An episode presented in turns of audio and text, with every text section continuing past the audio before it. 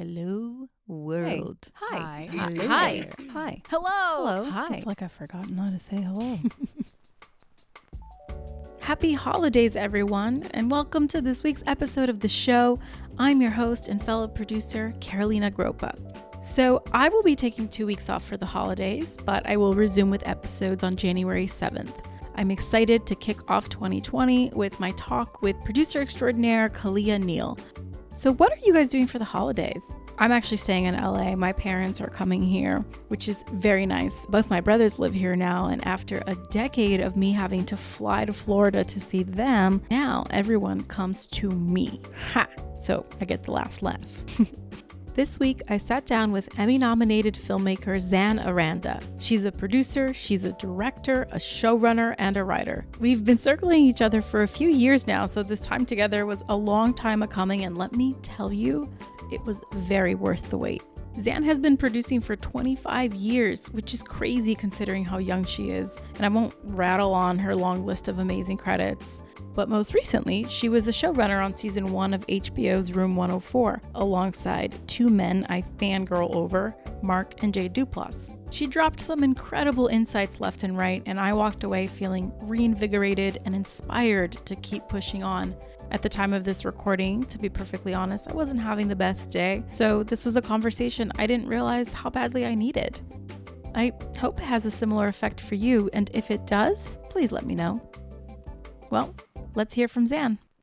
Thank you for taking the time to sit and talk to me. This is exciting. I um love love love doing this and love talking to fascinating people like yourself, women especially, and hearing about their journeys through this crazy industry, but specifically through the umbrella of producing and understanding like the different career paths. And I know from your resume, you do more than just producing. You also show run and you do all of this other stuff. So I guess take me to the beginning, like your your journey here to this moment, to this guest house, this beautiful little guest house that is your office. My dream office. Yeah. I'm in my dream office um, for the last couple months. It's re- I'm really just actively grateful for it. Um, I was on location the other day and I had pulled an all nighter, yeah. and it occurred to me in the kind of the confusion of the wee hours, but you also get a lot of clarity, and you're like, I could stay up all day. Like, Yeah, you're like, there's no problem. Maybe I'll start another task.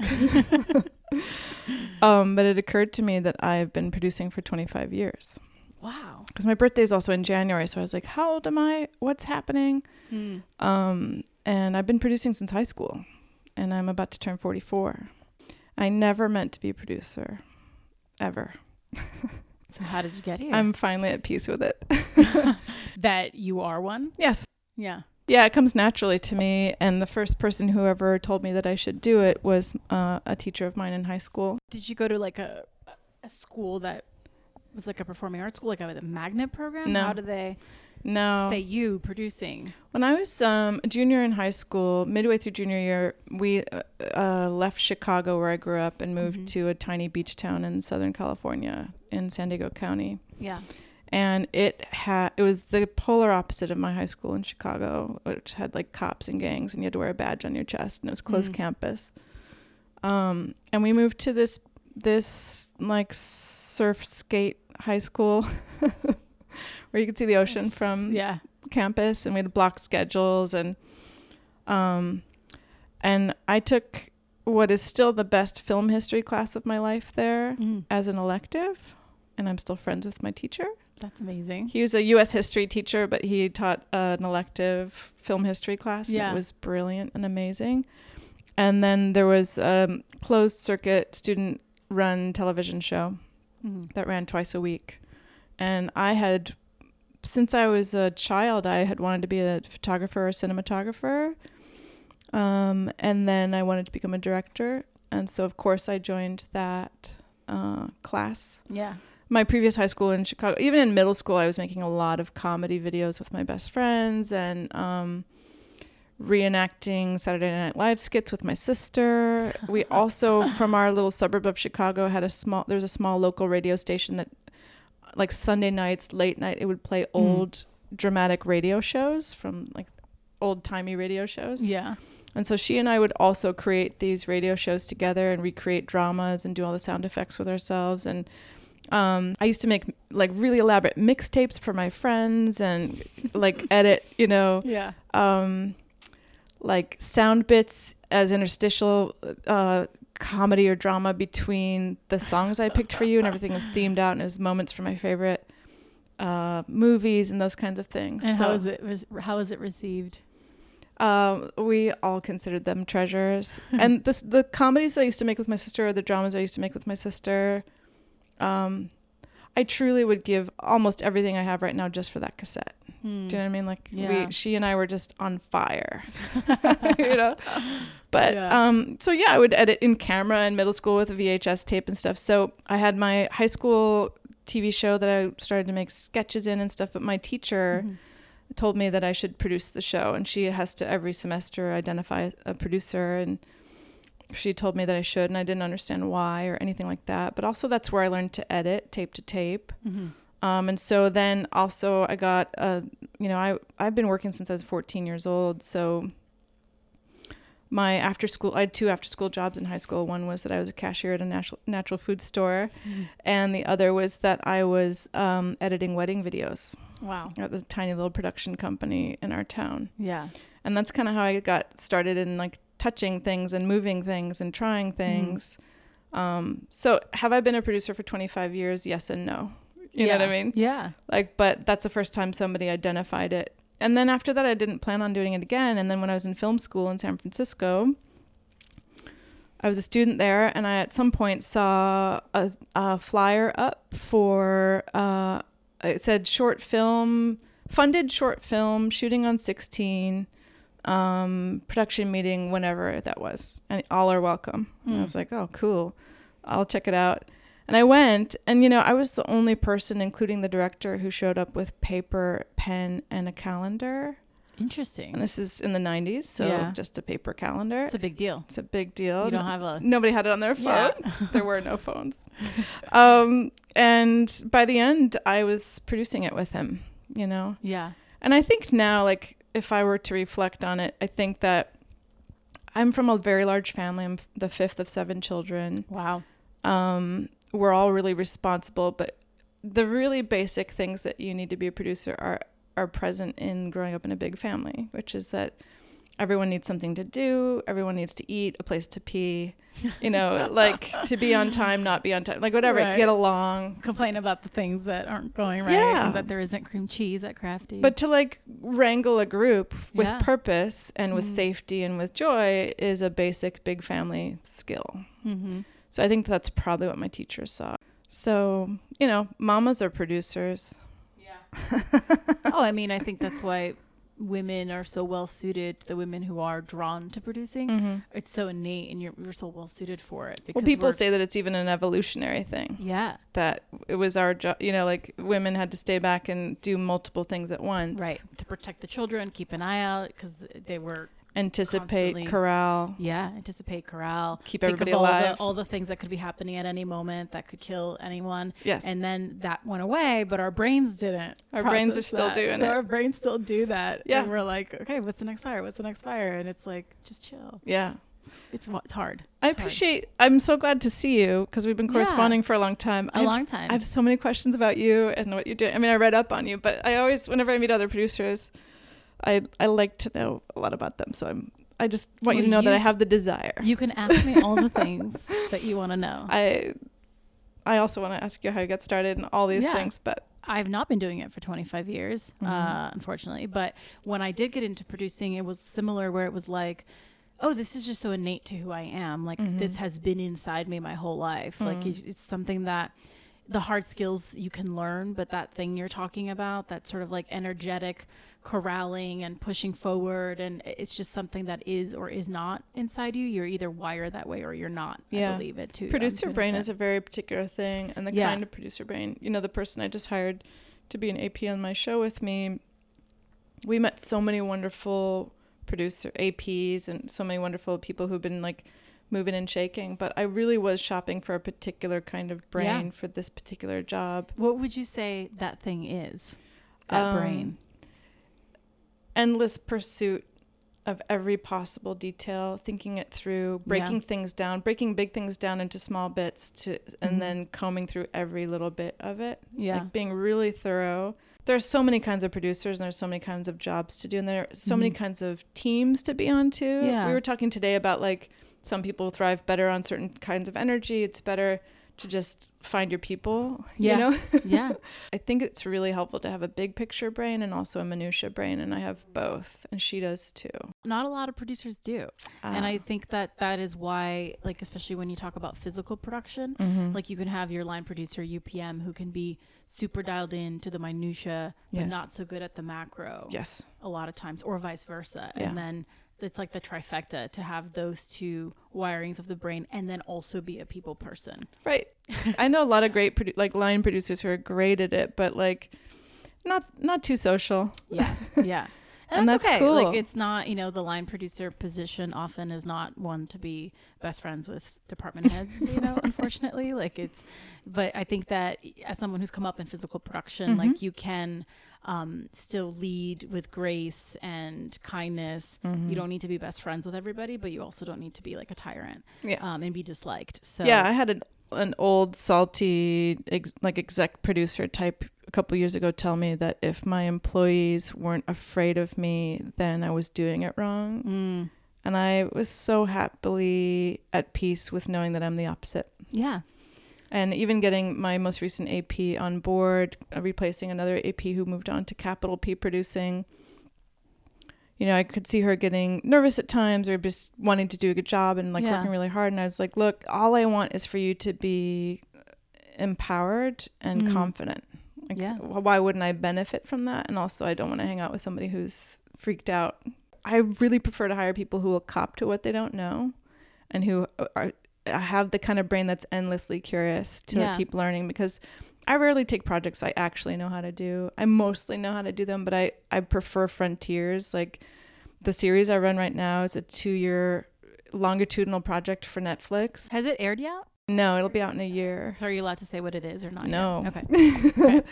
I can tell you it shoots in six countries. It's That's anthology insane. style, so we have directors in each country. But how exciting! It's glorious. That's awesome. I'm so happy about it. I'm happy I'm for really you. grateful. That's amazing. It's been awesome. Yeah. I want to back up real Yes. quick. I have like a lot of things I still want to ask you. But Sure. You've been saying AP, AP. And for Mhm. the listeners, I just, would you mind describing what an AP is and, Sure. and just a quick like description of that versus capital P producer Yes. and then define producer Sure. Yeah. I mean, associate producer in this situation, you know, I run this show. She's she's my right hand. Mhm. She really is the glue. We could say I'm the glue, but I think she's actually the glue. yeah. Do you know what I mean? Like my goal Yeah. is for her to become the glue. I've been the one constant of the project from the beginning. Even when I was shopping for an associate producer for this one, I and I and a year ago when I hired somebody else who Yeah. timed out with us, we thought the gig would end at the end of this year. It's gonna end in the spring, so she was the one. My previous AP was the one who was like, "We need to get somebody now." But with both of them, I was really clear with myself and with them that I was really looking for someone who was really busting out of the role actually, and who Mm. this might be the final stop as an associate producer. Yeah. Yeah. Who- and an associate producer does what normally? Um, well, it depends on the scale and scope of the project. Yeah. For this one, I can say that we're the we're with a production company that handles multiple projects, and then we're with Netflix, which of course has mul- thousands A of few, projects. yeah. a couple few, Couple a handful. few thousand million. Um, so she and I are the only two people specifically tasked on this particular project. Mhm. It's a it's a weird shape. It's something Netflix has never done before, something our production company's never done before, but they're all very equipped to do it. Yeah. So in this case, like I always joke about like the larger the production, the less each person does and the smaller production, you know. So if we were doing a short film, then she would just be hauling us on everything Mhm. and we'd both be taking out the garbage, Yeah. you know? Yeah. Yeah. Yeah. Um, so it just depends. So in this case, she's handling all of the financial correspondence and reporting from all six of our territories.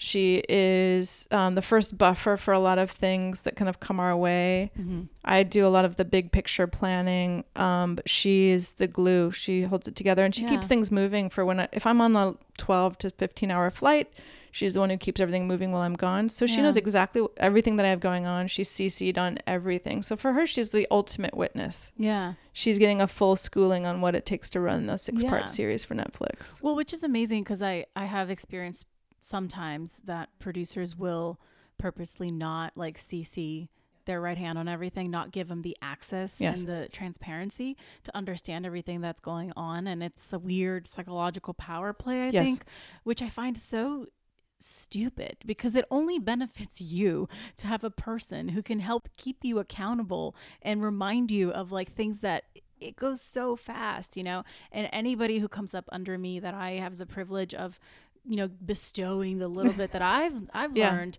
that is so important to me is that they they know everything that's happening. I am overly annoying. I send a ton of voice memos and I'm like, just so you know, this is why I'm doing this this way and this is why I'm asking you to do this. Why would you ever miss out on having a second brain with you? Yeah. A second brain that you chose and that you are shaping. Unless you don't trust the brain you chose, in which case that's a separate. and there are lots of different kinds of producers. So Yeah. I, someone I used to work with who had worked with a different producer for several years and really been through the trenches. Mm-hmm. And I slowly learned that that other producer who's great at what they do never actually wanted to hear from the AP, just wanted the AP to get stuff done. Yeah. I totally respect that sentiment. But I had in my company one of the more intelligent, pragmatic, strategic, kind, Hmm. sweet, smart, you like um thoughtful, careful, um uh exact Wow, that's a lot of great adjectives. people I've ever Yeah. hired. And I was like, what a fucking loss Yeah. to not hear from this person. And I Mhm. could tell that she wasn't accustomed to being um, heard. And, and she would even speak in a low voice. And by the time we finished with each other, I just was like, I want to hear from you. I can't even fathom being in a job this large where I um, wasn't going to hear from this other brilliant person I Mhm. hired. Um, and it took her it took her a while, but she's actually a very opinionated person Yeah. and I would, you know, I wanted to hear her strategy. I uh, always tell people I work with, I'm I'm so fine to hear your opinion about how it should be done. I might do an override, but I like the perspective. Mhm. Half the time I might adopt that. Yeah. So I'd rather just have everybody very empowered and Yes, very and, lit and, up. and just the idea that it is a collaboration at every step of the way, you know, and it's like best idea wins. There's no ego in the room. That's how it should be, in my Mhm. opinion. But it doesn't it's like sometimes feels pie in the sky. Right. You know, not everybody subscribes to that. Well, team to team, you're going to be in Yeah. varying levels of health of a team. Yes. Which is why I think you know doing this show is so important Mm-hmm. because I can literally talk to every single producer in this town and I hope I do, but the, you know, I'll be like 60 by the time I'm done doing the podcast. But You're doing a great you have a, doing a great job at it. thank you. Yeah. But I mean, like, for every one person that describes one thing one way, there is another team that's going to describe it completely differently. half the time when I do workshops, and I haven't done a workshop this year, which feels weird, but I, there's just been no option for it. Um, you know, people are so freaked out about how are things done? What do I do? How is it done? And there are some ways that things Yeah. are done, but the sooner you embrace the fact that you can tailor this business to who you Mhm. are and all that, but also this distraction with like, oh, changing who you are to fit in with a team is like, just go find your people Yeah. go find your people try uh, try out teams try out different situations think about harvestable qualities that's how i really approached producing in my 20s is like or gigs that i had or weird jobs i had it was like a lot of these things also ap- apply to dating but you can just be like oh okay this isn't for me Yeah. but here's something i liked about it here's something Here's that's lesson. i can't do right? again Here's the growth. Yeah. here's a harvestable quality I like in that person. I'm gonna Mhm. look for that quality again. I can say with the utmost sincerity and simplicity that every director I hired on this series is a really good hang, and they're also doing a really great job directing their films, yeah. or vice versa. N- neither of those comes first. You know, I'm so delighted that they're all such wonderful people. They're all Yeah. so good. We've hired them to be auteurs, so they're all creating a film that's really their own vision within the larger theme of the show. My job and my AP's job is to keep those guys rolling and for me for me my job's to guide them within the parameters of the series, give them hints towards things that would be helpful. Yeah. Um, it was a big choice for me to not actually direct anything for two years. I had the Mhm. I had the option to like if I want to go shoot a short or something real quick I could, but given the circumstances of the year with I was in a car accident, I just couldn't. I I have I have two sides of my brain that I, I really came into a balance in the last like 15 years that I'm really Mm. grateful for. I have a very far out, I wouldn't say chaotic, but a very far out, dreamy, uh, creative brain. Mm. Um, and then I have a really exact, like minutia, um, precision brain and a logistics brain. And I didn't discover them until my late 20s. If you had told me in high school that I would be like a master of spreadsheets and budgets and accounting and stuff, I'd be like, you're insane. Yeah. I almost didn't graduate high school because of math. That's crazy. And then I worked for a finance company in my late 20s. And all of a sudden, an entire chamber of my mind cracked open. It's unlocked. Yeah. Yeah. And then I was able to access this whole other thing. So now, as a filmmaker and as a creative, and also as a pragmatist, Mhm. Those parts of my brain now trust each other Yeah. that they're all going to have their chance. Do you feel like you still live in one more than the other, or does it just depend on the project? I think now that I'm a year and a half into a two year project of show running a series in six countries, I'm definitely spending more time in the producing side of my brain Yeah. than I want to be. But, you know, we're getting into the editorial process, and I deeply adore all my directors, and I think they really trust me. So I'm oftentimes restructuring their cuts in my head and giving really strong, like, director notes that are, I basically say, like, none of this is prescriptive. You don't have to do this, but Mhm. here's your cheat sheet if you want Yeah. any of my notes from your transcript. So that's coming back into play. But no, I I I go back and forth between the two. So I feel a little imbalanced right now, but I don't mind. Yeah. Show running is the dream I never knew I had. Will you define what is a showrunner, what a showrunner does, and then Well- specifically with what you're doing on this job because it's so Well, you know, producing is is is maintaining the creative vision of a show. Yeah. But a year and a half ago, I was handed um, a concept, a budget, and six territories, and I, have in the past year and a half built the creative, financial, and legal infrastructure for the entire series.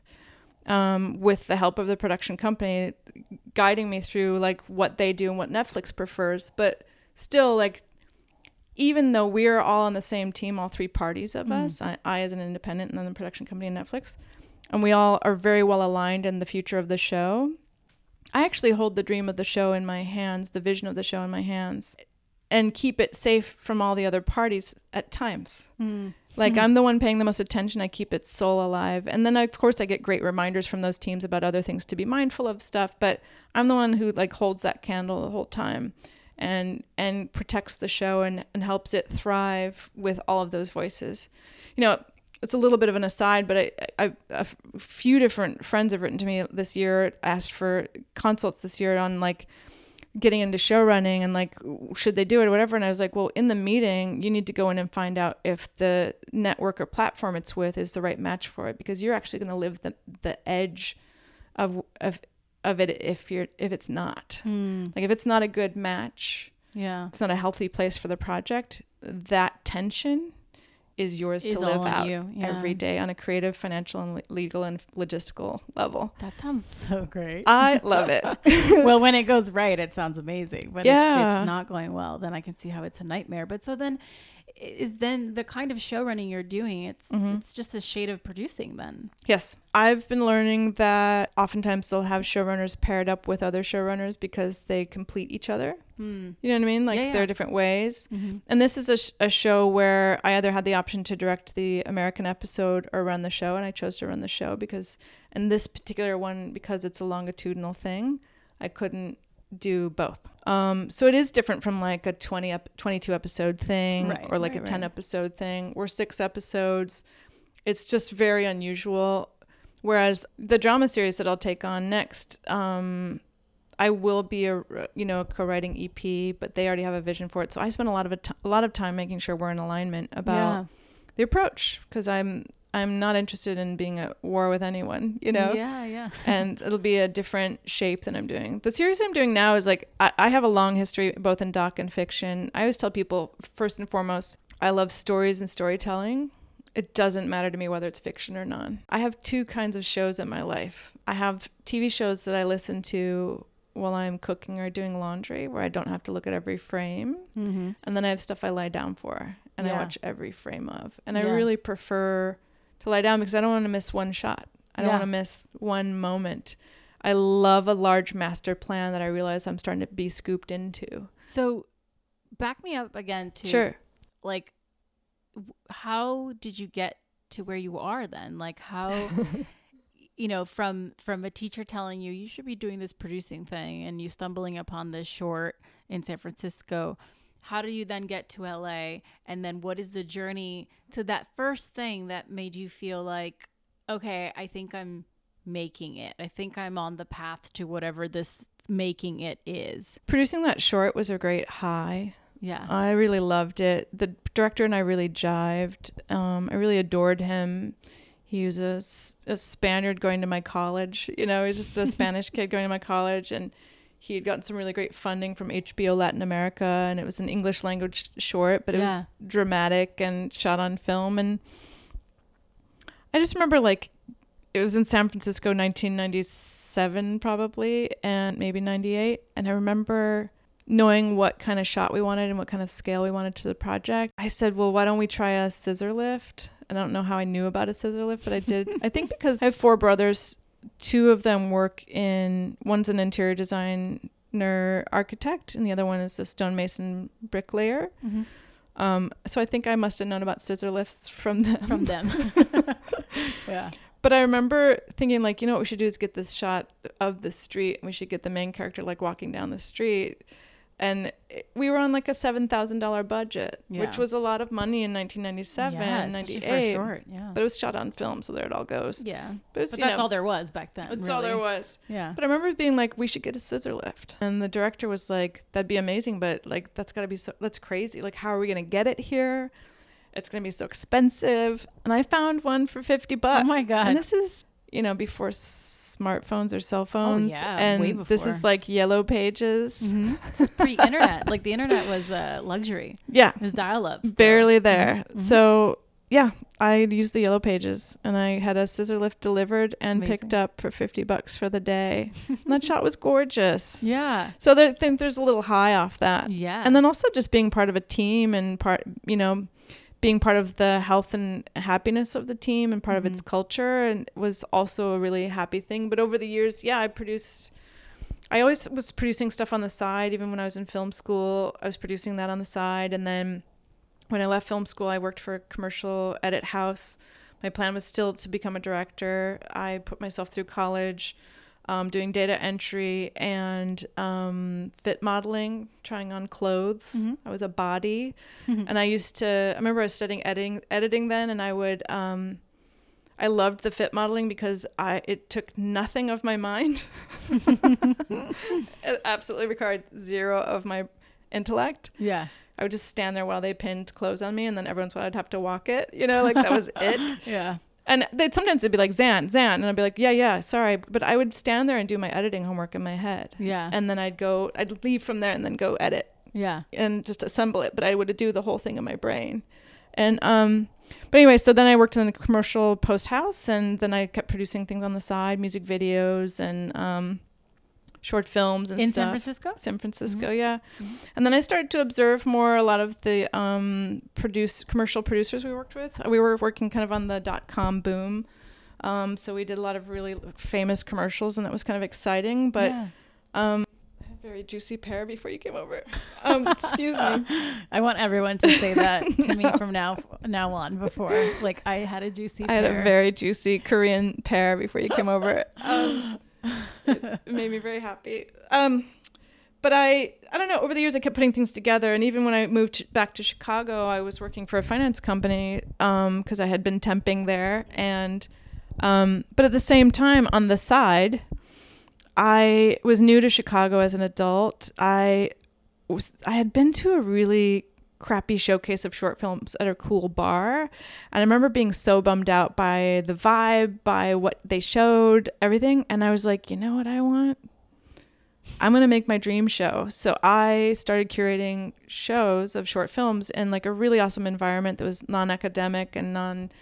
Um, non-festival and it Yeah. was it was built as a social gathering. It was structured. Right. It's not about that way. winning. It's it's just No. about- yeah. And we showed a, an amazing variety of things, always from like rookies to like veterans of filmmaking, and it was always built on a theme. Yeah. We it was such a fun, just a really amazing event, and doing that I got crazy highs from. Like I really loved, and I had done other things. I'd freelanced a bunch before that, but mm. Building that show and having it be the signature of what I wanted, and then collaborating with other people to make it work, and then I learned how to incorporate it as a non. I took a class on how to incorporate a nonprofit, and then I did all my paperwork, which was like. I had a pool table in my apartment at the time, and I remember I had every page of it out on the pool. Ta- it was like seventy-eight pages, and each one had a little rock on it to hold it in place. And I, I really locked into like the crazy minutia brain at that point, and all the Yeah. excellence, but also the enjoyment of that.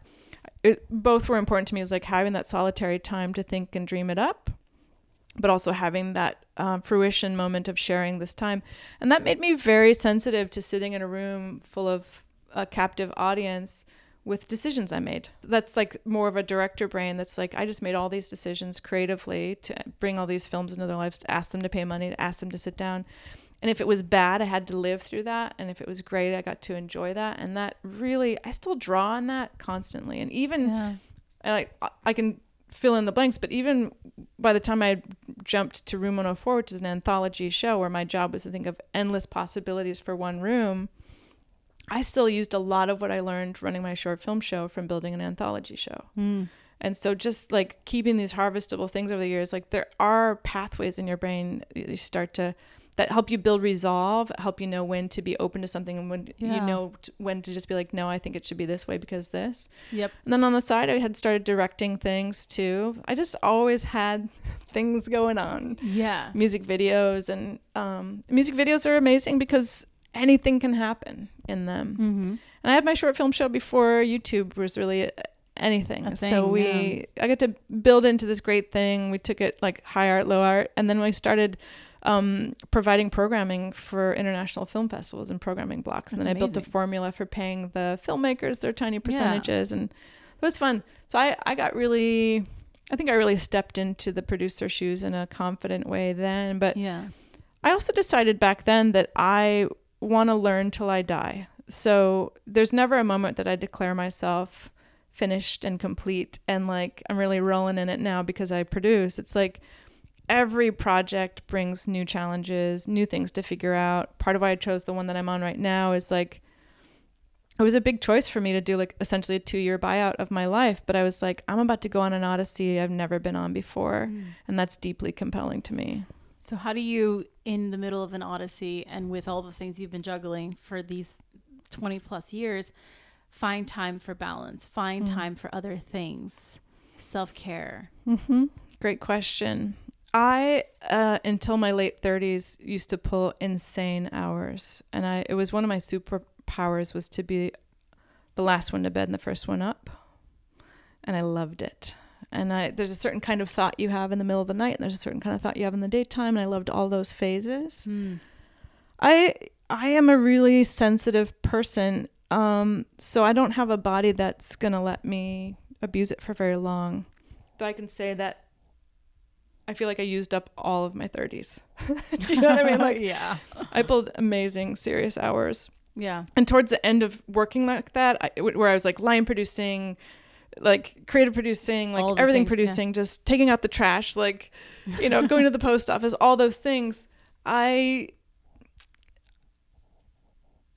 I'm glad that part is over. I still keep a rigorous life. I still work and I think constantly about all the projects, but I'm getting more and more used to taking different kinds of breaks, really tailoring my workday to how my rhythms are. I also give myself days that are more creative and days that are more logistical on purpose, and I don't ask those two worlds to battle anymore. So hmm. when I am not on a, any uh, when I'm not on someone else's project and I'm just on my own project, I will have days where I just bang out logistical things and pragmatic and strategic things, and then I have days where I give myself a chance to be far out, to have crazy thoughts, to write down ideas, to pursue a thought for the day Yeah. you know, like an idea for a day or um one time I was drive I was on a 5-hour drive by myself and I had it was uh, it was after it was the spring after we had wrapped this first season of Room 104 and there was an episode I I had I created several episodes, but one of them I created I could never quite get it to sit in the room of 104. Hmm. And on the beginning of that drive, I was like, I asked that story if it wanted out of the room. And it was like, yeah, let me show you all these endless possibilities. So I spent five hours on that drive building out that entire story. And then when I got back, I wrote it down. Which episode was it? Um, it never aired. It's Mm. still mine to have. Amazing. Um, I wrote lots of drafts of it. Mark and I worked on it for a while, but um, it's really fun to be able to take it and run with it. I also give myself unstructured days. Mm. On days when I'm not on somebody else's clock, I'll have a day where I'm like, I'm going to go hike. I'm going to take these couple of thoughts with me and see which one is a puzzle the whole time I'm gone Yeah. and I do that. Um, I, my new my new high in the last few years is the discovery that resting gets things done. uh, I used to experience and enact the opposite, and that was a Yeah. great time in my life. But I now get so much done having rested. I get a lot done. I still eat at my desk. I still do stupid shit, walking to the car, texting, whatever. But more often, I will get up and go eat in the patio outside my office and just eat and let my thoughts be because also part of my job here is to think big pic- picture to smell things that don't smell right to intuit and anticipate things coming down the pipeline Mm. to hold the whole show together and if i don't have moments where i can have those kinds of thoughts i'm not going to do a great job and Yeah. of course it had to be incentivized a little bit for me but between high school and before i went to film school i did a two-year program in western herbal medicine and studied how to take care of the body and read the body and So that's the secret. That's one of the secrets. It's one of the early investments I made in my wellness. Um, even though I really abused myself sleep Yeah. wise and rigor wise in my 30s. Do you regret it? No, I don't. Yeah. No, I got so much done. I achieved so much. I pulled off so much. I learned so much. I think building a habit and relationship with yourself, whoever you are, however your brain works, however your body wants to communicate with you, is the jam. Yeah, and- but you were you felt like you were able to do that early on. So then that's how you were able to sustain this marathon for so long. And now obviously Yeah. you've, you've kind of like well, I was slowed down a little bit. obsessed. I was so I'm still obsessed, but in a different way. But I was so obsessed with what I was pursuing, what I wanted to try, and who I wanted to collaborate with, and what I wanted to do, and what I wanted to achieve. That I just followed the shiniest rock. You know, like I just kept going with anything that was glimmering in the distance, and that did often mean that I w- pulled insane Yeah. hours. But where did that come from? That obsession? The drive. yeah. Um, What is it that you were after? Well, it's it's a few a few things are in that recipe. One is long time desire. The other is seeing that I actually have the power to do so. The other is knowing that I can get a taste and that I want to keep tasting it some more. Hmm. The other is that I made myself proud. The other is that I would betray myself or fuck up and I wanted another chance. I always tell people like I I have so many things I want to do before I die, however long that may last. All I want is a chance to keep trying again. I want a chance to I learn so fast when doing.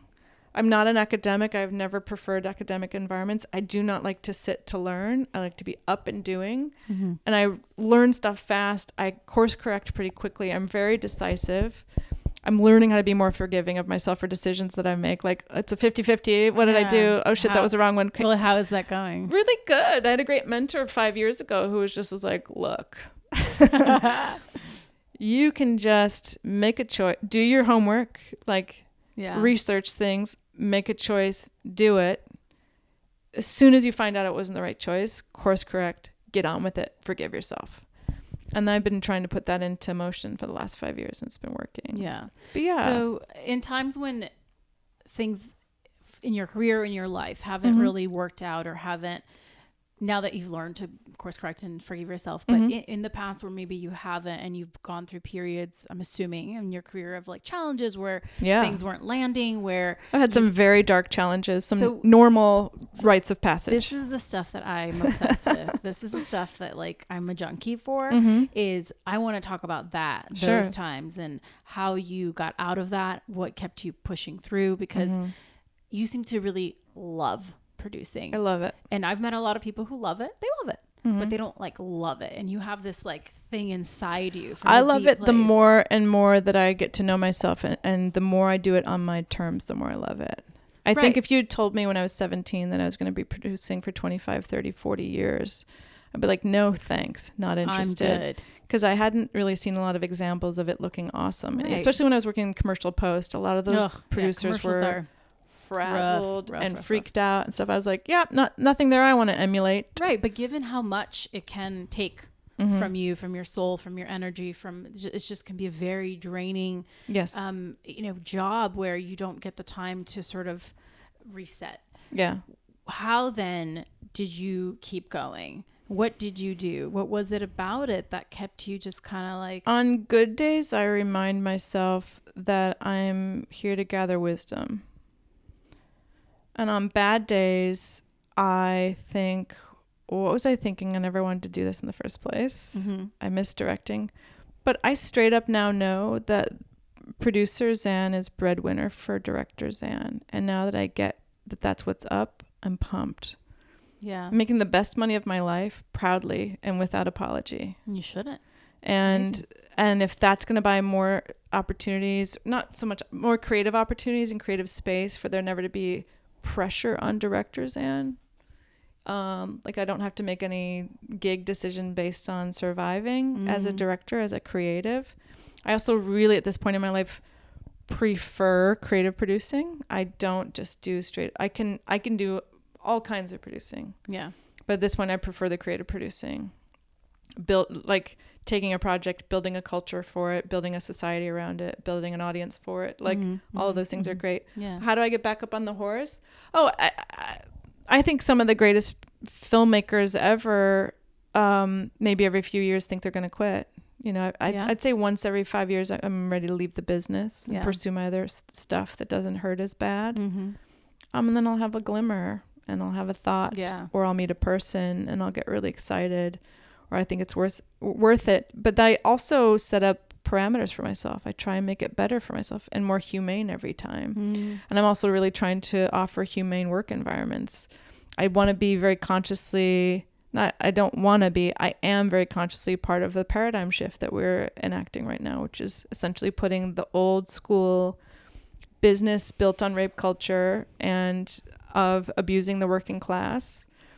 I want to put that whole paradigm into a shift, and Yeah. I want to put that whole way of doing things into hospice care and send it gently out with gratitude. Like, Yeah. thanks for building this the way it was. But I remember in the 90s, I, I worked with a producer. I, I still really admire her and I'm so grateful to her. But I also remember watching her do her job, and she was like an old battle axe producer who had produced through the 80s and into the 90s when I Mm. met her. And she used to call me Xan the Man. And one day somebody was like, Why do you call Xan the Man? And she said, Well, she gets shit done like a man. And I remember thinking, Okay, I'm going to shift how I do things because I don't want to get things done like a man. I want to get things done like a Xan. You know, like, but this idea that like you have to be um, ready for battle, you have to be ready to. Um, yeah, leaning into the hyper masculine version of your personality. just wasn't right? going to suit me. Yeah. And um, you know, I can definitely lead. I'm definitely an alpha. I'm definitely a collaborator. I'm definitely have an opinion. Mm-hmm. So my job is to keep getting better at what I do, become more aligned with what I'm really interested in doing. Yeah. The more I can buy myself that opportunity with time and money, right? Mm-hmm. And then, you know, all the gentle, like beautiful um bits of decisions based on painful wisdom are what you try and build over time. And the Yeah. more i can that's why i love doing workshops. It's why i love consulting. It's why i love um you know i tell my aps like if you would like to be micromanaged let me know. Like i have plenty to share and shape for you. And if you want stories i've got them but Mhm. like you know just trying to stay on course and keep making it enjoyable. You know when people say to me like because i'm from the midwest and i love being in rural places. I love being in places that have nothing to do with the business we're in. But every once in a while, people talk about like like the Hollywood elite and stuff, and I'm like, you're talking about like 17 people. What I think of when I think of this business is I think of thousands and thousands of working class people Right. who are wanting to be part of something lovely and awesome and badass and smart and Yeah. great, something that gets seen.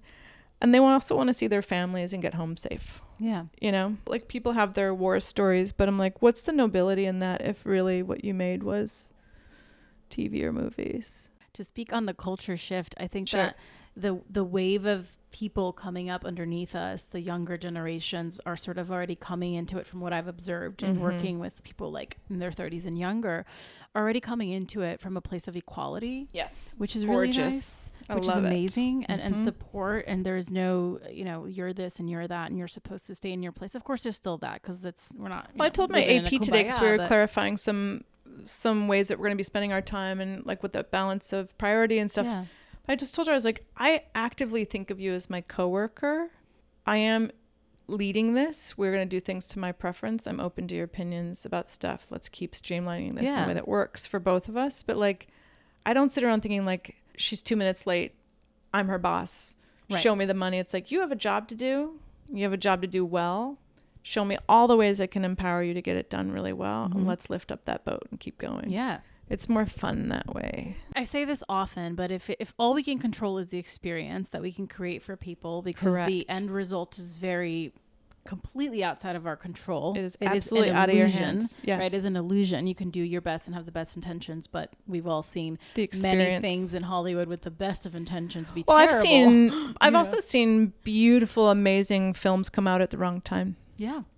But if but if that's the if that is what we're here to create then then how are you creating that experience by being a person who is operating at that vibrating at that frequency you know and i think sometimes there's just pe- the people there are broken people that are drawn to this business Yes. there's a lot of the ego and all of the things that um, kind of allows this sort of like gestation of that but i think those people are on the outs from yeah, what I've and there's observed, also a you know? place and a team for everyone. Yes, and some Do you know people I mean? need and some people need that, and Yes. more power to them because I don't. I don't Yeah. need that. I don't need to come home and and I don't want to have to question my worth because someone else wants to make me feel small.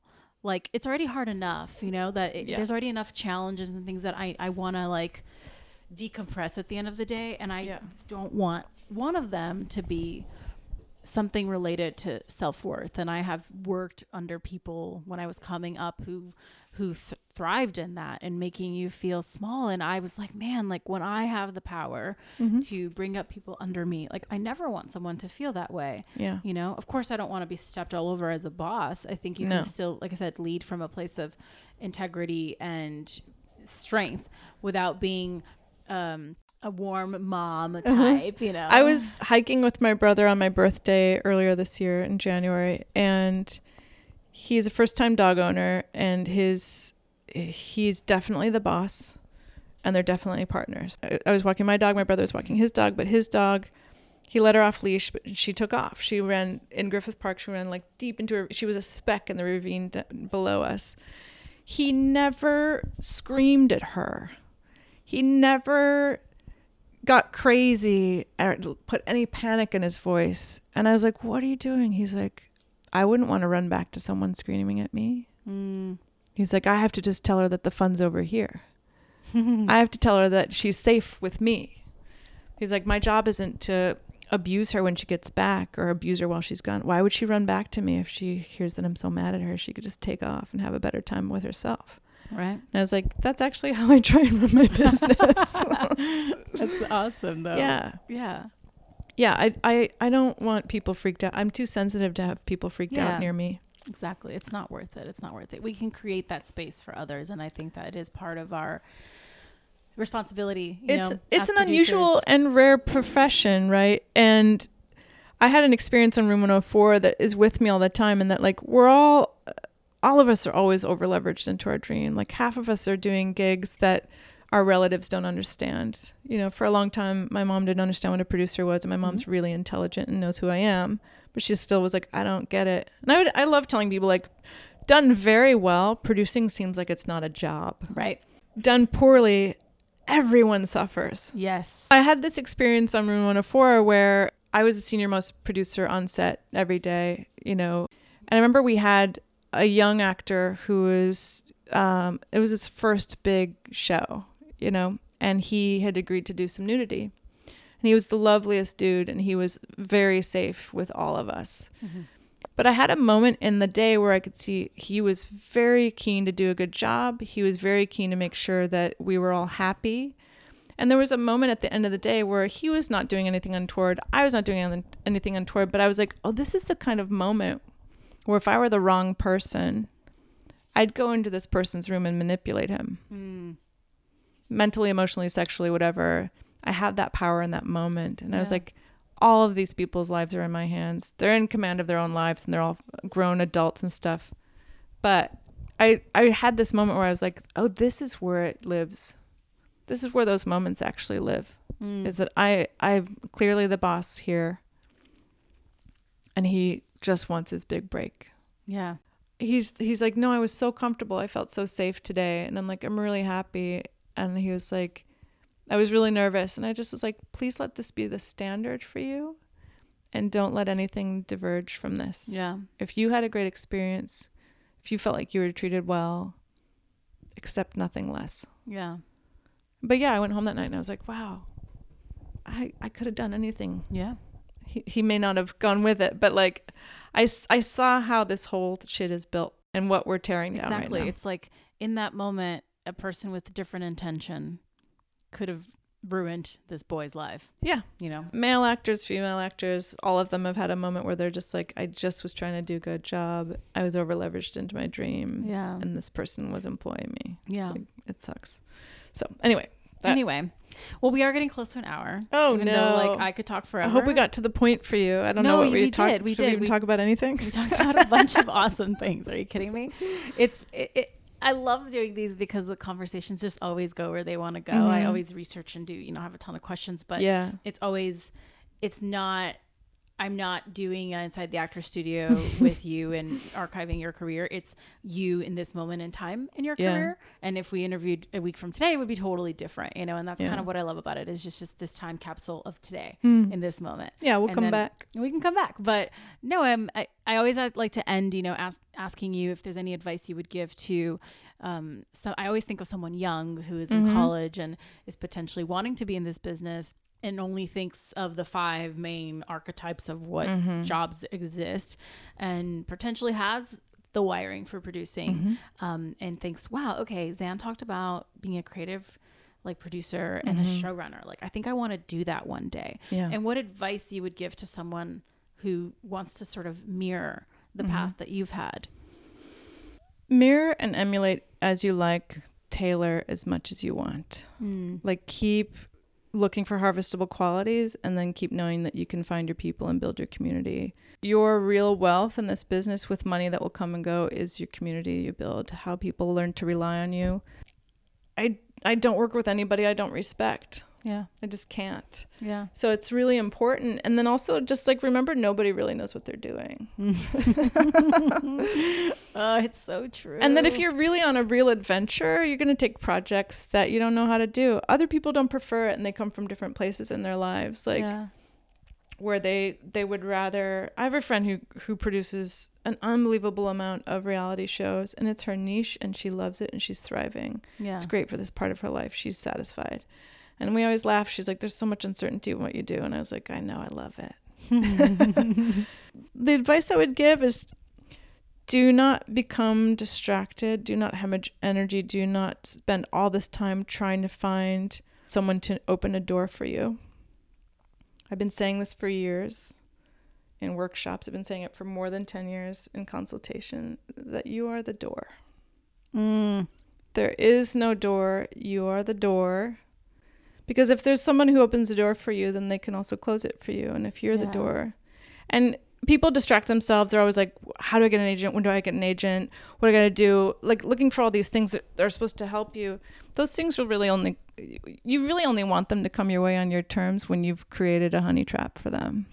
Do you know what I mean? Yes. So your real energy should be spent building your community, finding your people. If you're not comfortable, if you don't feel lifted and energized and challenged, but truly excited and like you show up as yourself in a team, it's not your team. Yeah. Get the job done, get it done well, get out and find your people. or, or or build a place for your people. You're not going to get an agent until you end up someplace visible Mm-hmm. and they come to you. So yeah, spend 10% of your energy networking and getting to know people and being reliable.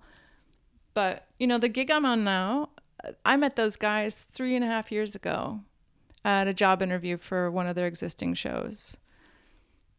I was really upset because when I got there after the phone interview, they're like, "We're not going to hire you to um, be a field producer on this one. We want to give you a, a show to run someday. We see it in you." And I was like, "That's amazing. When's that going to be?" You know, like we developed another show together Yeah. while I was developing Room 104 with Mark Duplass. Very weirdly, I don't know if this will ever happen in my life again. I plan on it happening in my life again. But on the on the Monday, Mark asked me to develop Room 104 with them.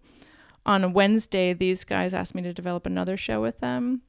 I took both because I'm a scrappy You're like, I'll independent. figure it out. well, things go poof all the time. Like Yeah. develop a show that guarantees me nothing. Yeah. Um, and then I worked on both for several months, Mm. and then weirdly they were greenlit within a couple within 48 hours of each other. Several months later, I choose room 104, and then I stayed in touch. You know, those other guys from the time that they told me they wanted me to run a show for them someday, to the time they hired me was, uh, you know, uh, two or three years of me checking in quarterly. You know, That Um, long, the long game of yeah. checking in and following up and staying in touch. One of the more can I gloat about one of the more satisfying things that's happened to me in the last year? I want you to gloat. I want your pinch me moment. a year and a half ago i was i just directed a bunch of music videos. I had created several new shows that i was building out on my own. Mm. i was kind of extricating from room 104 and moving on from that. And i started going and talking to agencies. I had friends introduce me or recommend their agents and start going to talk to people because i did want to explore here's the advice, right? Is you need to have a vision for where you want to go. It has to have lots of possibilities in it. It has to be clear because then all you're going to do is align with people who are going to help you enact a vision. You don't want to be part of their vision for you. You want their input, you want their strategy, you want their pragmatism, their perspective, like anyone you put around you. Mm. So I started to talk to agents, and the agent that I really felt like I jived with the most, she said, We're gonna have three conversations. First one, you're gonna tell me everything that you've done. then she's like, After that, then we're gonna get, gonna get together and you're gonna tell me everything that you wanna do. Yeah. And I was like, Great. And she's like, Then we'll meet and we'll talk about what I think we can do. And I appreciated her because other people were like, well, where they want wanted to know where they could plug me in, which is fine. That's the gig, right? Plug you into gigs, they make the percentage, you get on with it. When I went to go see her, I walked into her office, and two things I loved about that meeting one was about her, and one was about me. The thing I loved about her was that she wanted to know what my legacy looks like Mm-hmm. and how she could help me build it. And that's one of my questions. Gorgeous So question. She was like, Show me your big picture. But what I really want to gloat about is when I walked into her office, she said, What I want to know about you at this point is how you did all of this without an agent. And I said, It was a goal. Yeah. And she's like, God damn. Okay, cool. So what's your legacy look like? You Yeah. know? I was like, Well, I'll check in with you in a year because I already just got this other project. Yeah. She's like, How'd you get that? And I was like, I built that through relationships, but I had a really clear vision for what I wanted. Yeah. And she knew what to do about it. Yeah. And so what is the answer? Sure. What is what is your legacy? What do you want to leave behind? I want to keep trying, keep learning, having fun, and I want to affect people's hearts in what they view, to build empathy, to um, give people a taste of worlds they have never seen before. I actually want to be part of the emotional healing of the planet. Beyond that, I chose this series because they, because when it comes out, I think it'll be good for the planet. And I Mhm. thought that when I took the gig, and I can tell you a year and a half in, it's still true. And I couldn't be happier that I've spent a lot of time and energy and thought and heartbreak and Yeah. hard work and long days for something I actually think will um, be like a warm, comforting fire to sit around. Yeah. Well, I can't wait to see it. I wish I could tell A you more, and I look now? forward to telling you more when I it comes out. I can't wait to hear it. But thank you. Oh, like it's always so worth the wait. Just so you know. Thank you for pursuing me for a couple years. Well, thank you. Thank you, my pleasure. This is awesome. And that's this week's episode of the show. Thank you so much for listening, for tuning in week after week. Hey, if you don't already, please subscribe, rate, review, like wherever it is that you get your podcast. Tell a friend, tag a friend, heck, tag me. I'd love to hear from you. I'm at Carolina Groppa. The show's at Life with Kaka. I look forward to seeing you next week. Beijos.